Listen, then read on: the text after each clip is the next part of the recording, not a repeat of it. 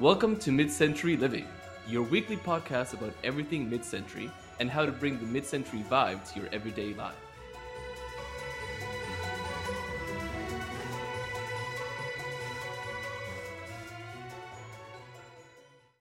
Welcome to Mid Century Living, where we cover the best of mid century and how it relates to today. Uh, we're your hosts, Gonzalo. and Jacky. So today's episode um, is really more of a meet the hosts icebreaker kind of episode. Before we start delving into mid-century topics, we thought it would be fun to start just by telling you a bit more about ourselves and where we're coming from and why we started the podcast. Um, Gonzalo, do you want to go first? Sure. So a little bit about me again, Gonzalo, and um, who am I? What I did. I actually studied architecture and was an architect. I practiced for almost ten years, um, and then decided that I wanted to instruct the youth of America and became a high school world history teacher. Um, so that's what I do currently. Uh, I teach world history, and uh, I love everything that has to do with history. So um, that's kind of also my inspiration, my why I like mid-century. Um, as a history teacher, I mean, dare I say, historian, uh, kind of what we do. Um, and mid-century has happens to be like this area of like great tech advances, and we'll cover more of that later on. But um, being able to share the history, being able to share what happened and how it kind of relates to today is something that I find really interesting. Um, and maybe we can have some fun with it. That's what I tell my students. I don't know if they believe me or not, but um, I know, right? Uh, it's also I also find it very interesting how things post World War II are like still relevant today. Um, either technology developments still being in use or being improved on, um, and how societies become kind of dependent on our modern technology. Um, it's kind of like we're yearning, we're wanting to have that old tech back.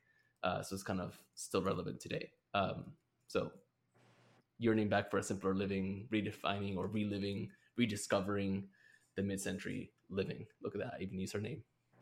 Yay! So, what about you? Good tie-in back to the title. Um, so for me, I um came into my love for the mid-century via the aesthetic. Um, I always kind of was a fan of just old timey 50s aesthetics in general. Like growing up, I always wanted a diner table.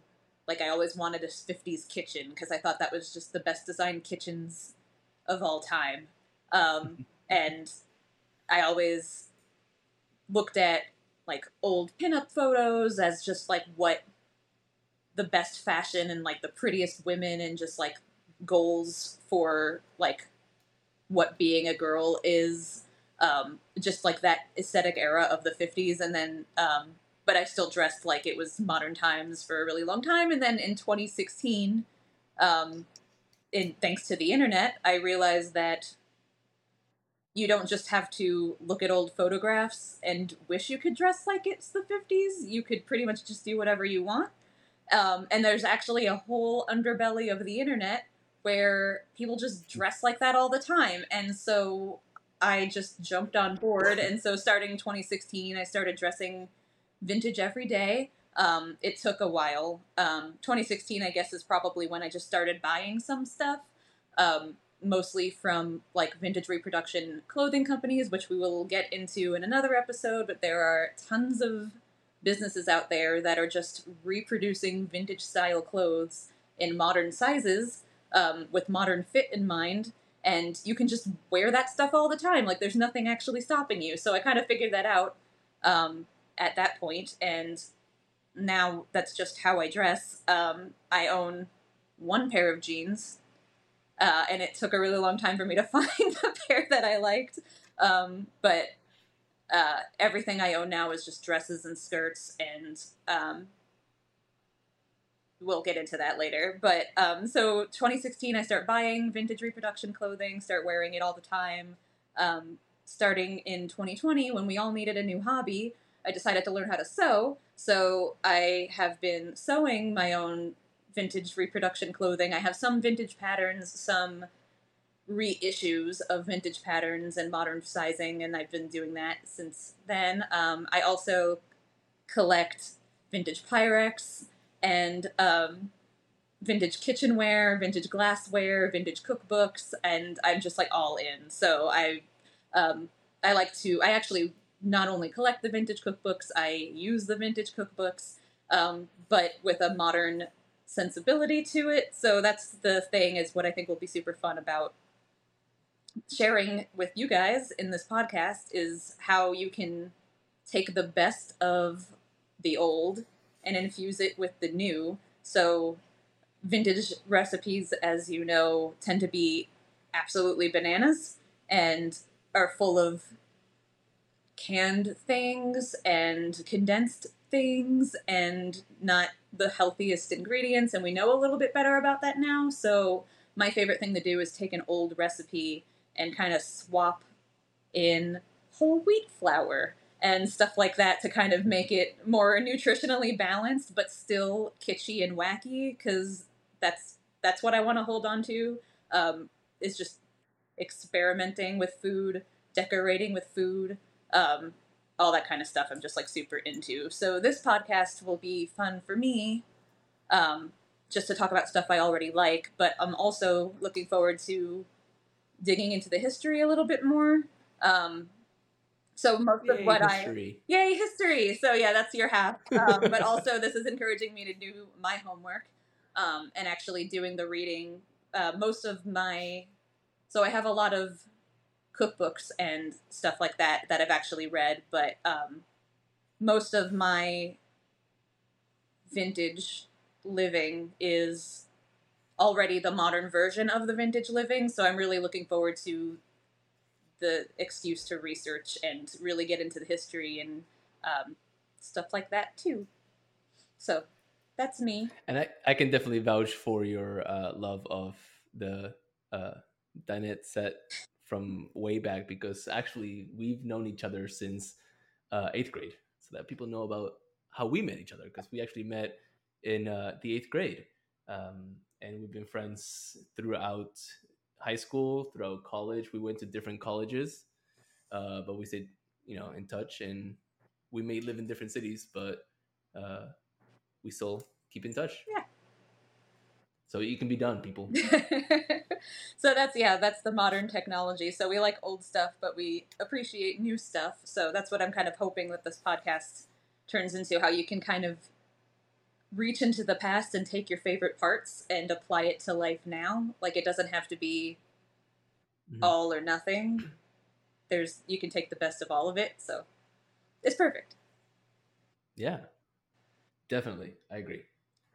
So, um, that will segue sort of into, I guess, the fantastical. But I thought a really good icebreaker question would be that if you could invite any three famous people from the mid century to a dinner party, who would you invite?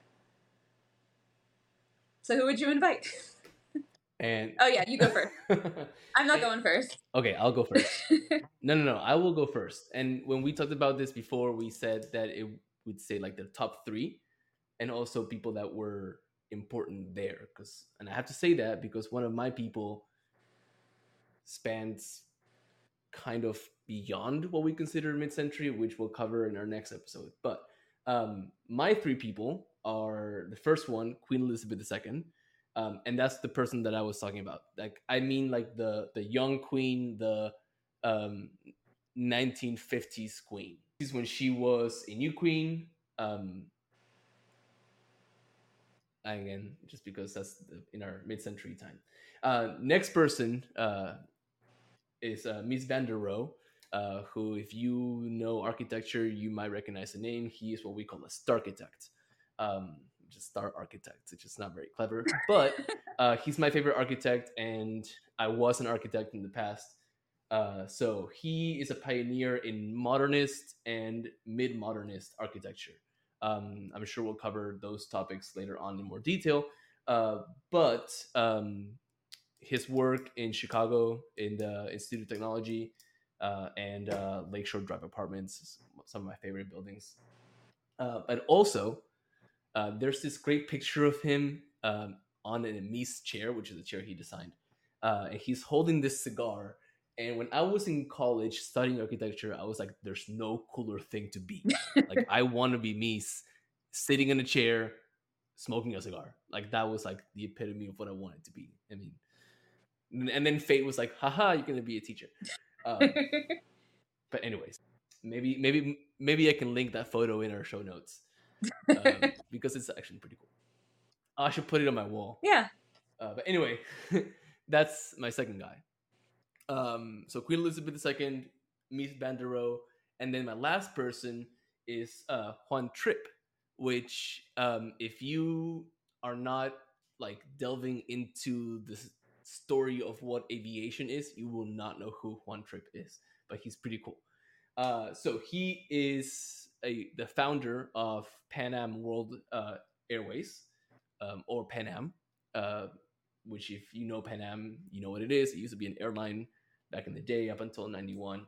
Uh, but uh, even though he started before World War II, uh, he's super important after where he started this company. Uh, he created one of the most recognized airlines. Um, he pioneered jet travel, which is something mid-century, um, and he's really cool. And also, I'm a pilot. And I should have said that in my just gonna just by the Um, way, I know how to fly planes. Just by the way, I can fly a plane, eh, not a big plane, but I can fly like a little prop plane. So uh, it's kind of all coming together. All my love for history and technology from the mid-century. So that's my three people. That is What about you? very thorough. I don't know if I have as many thoughtful explanations for mine. Um, That's fine. They're just three people I like a lot, though one's a personal hero of mine, I suppose. But anyway, um, so my three people are um, Lucille Ball, uh, because um, not only is she beautiful and fabulous, but she's also a very interesting businesswoman, and I think that she would be great dinner party company, just to pick her brain. Um, Buddy Holly, because uh, I felt like I needed to include someone from music, and he missed an awful lot of the mid century, dying as young as he did, so I thought he'd appreciate, Mhm. especially being brought back from the dead for this party. Um, so we could fill him in on what he's missed. I suppose we could do that with everybody, but um, also just. I, I didn't mention in my aesthetic rant earlier, but I'm also a fan of uh, listening to 50s music. I mainly listen to the crooners, but I think probably the first artist from the mid-century I ever just started listening to for fun was Buddy Holly. the Crew-Cuts mid-century. I was because I, I all I could think of was Sh-Boom. Yeah. Yeah, we could do we uh, and I'm sure we're going to do several music episodes, but we need to get into um I think like early rock and roll and early doo-wop and like we could probably even segment it by genre. Let us know in the comments or send us a DM on Instagram if you have any strong feelings Nice. about how niche you want us to get with the music episodes because we can get pretty niche or we could stay kind of broad. Um, we might do both. So we're just kind of going with our favorites right now. Um, and then my third and most important star guest would be Walt Disney, who I think is the most brilliant business person, creative brain we've seen probably until Steve Jobs, I guess. Um, and uh, he's just a huge personal inspiration to me. Disney's very important to me. The company, the theme parks. Um, I was raised on the movies. I used to go to the parks all the time growing up. I still go as an adult. Um, and I like the actual history of Disneyland is something I'd also really like to talk about in the podcast. So that's another tease for a future episode. Um, but Walt Disney, the man, I think, is very important to um, the company itself and the farther away they get from. I know you get a lot of like Walt's turning over in his grave people in the comments on um, things with what the company's doing lately, um, especially with the parks. So he's my third, but really the guest of honor, I suppose, at my dinner party. the guest of honor. Nice. I think we should combine because I kind of want to listen to Lucy Ball. Well, actually, you know what? I I'd be embarrassed because I'd probably make some funny joke about like I love Lucy, Um, and then she'd probably be like, you know, I'm known for more than that, right? I bet you she had several So maybe a- comebacks on like in her back pocket for that comment anyway. Um, but Yeah. an honorable mention. maybe just don't sit me next to her. Fair enough. Um, an honorable mention for my dinner party, actually, if it were because I know you're supposed to, and that's ooh, maybe etiquette, something we can get into in a future episode. But um, you're supposed to consider how your guests will get along at your party, not just people you like, but people who will also have stimulating conversation with each other. And if we were talking about mid-century people for a while, even though I um, wouldn't have much to say to this person, I thought Neil Armstrong would be a fun guest for Walt Disney to talk to. Ooh. I think that he would have loved that, and that would have been really Yeah. fascinating. But since it's my imaginary dinner party, um, I didn't do that. but, um, I thought that would have been a really cool event. That would be cool.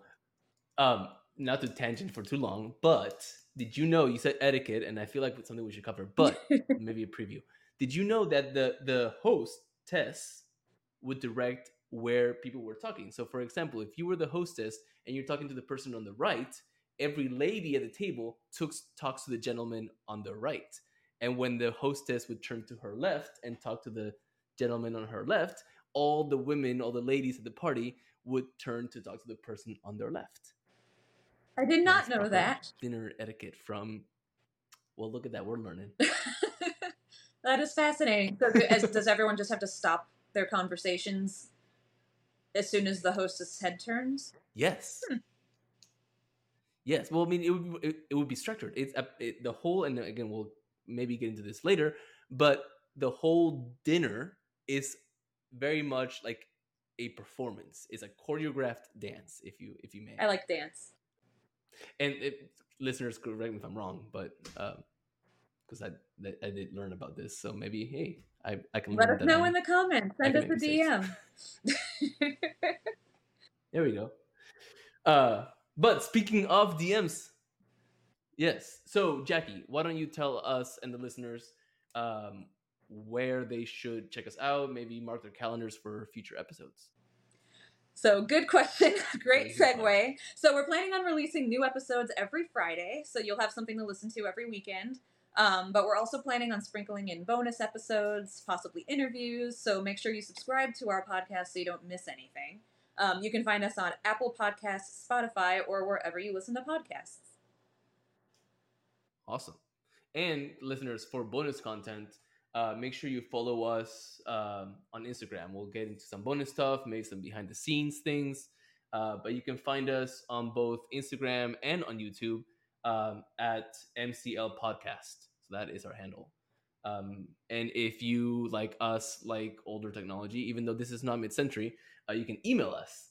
Um, you can email us uh, with questions, comments, edits, uh, topic ideas. Um, and you can find us at info.mcliving at gmail.com. So, with that, I feel like we could uh, get close to the end here and uh, say thank you for joining us. And uh, we'll see you next Friday, right? Right. Bye.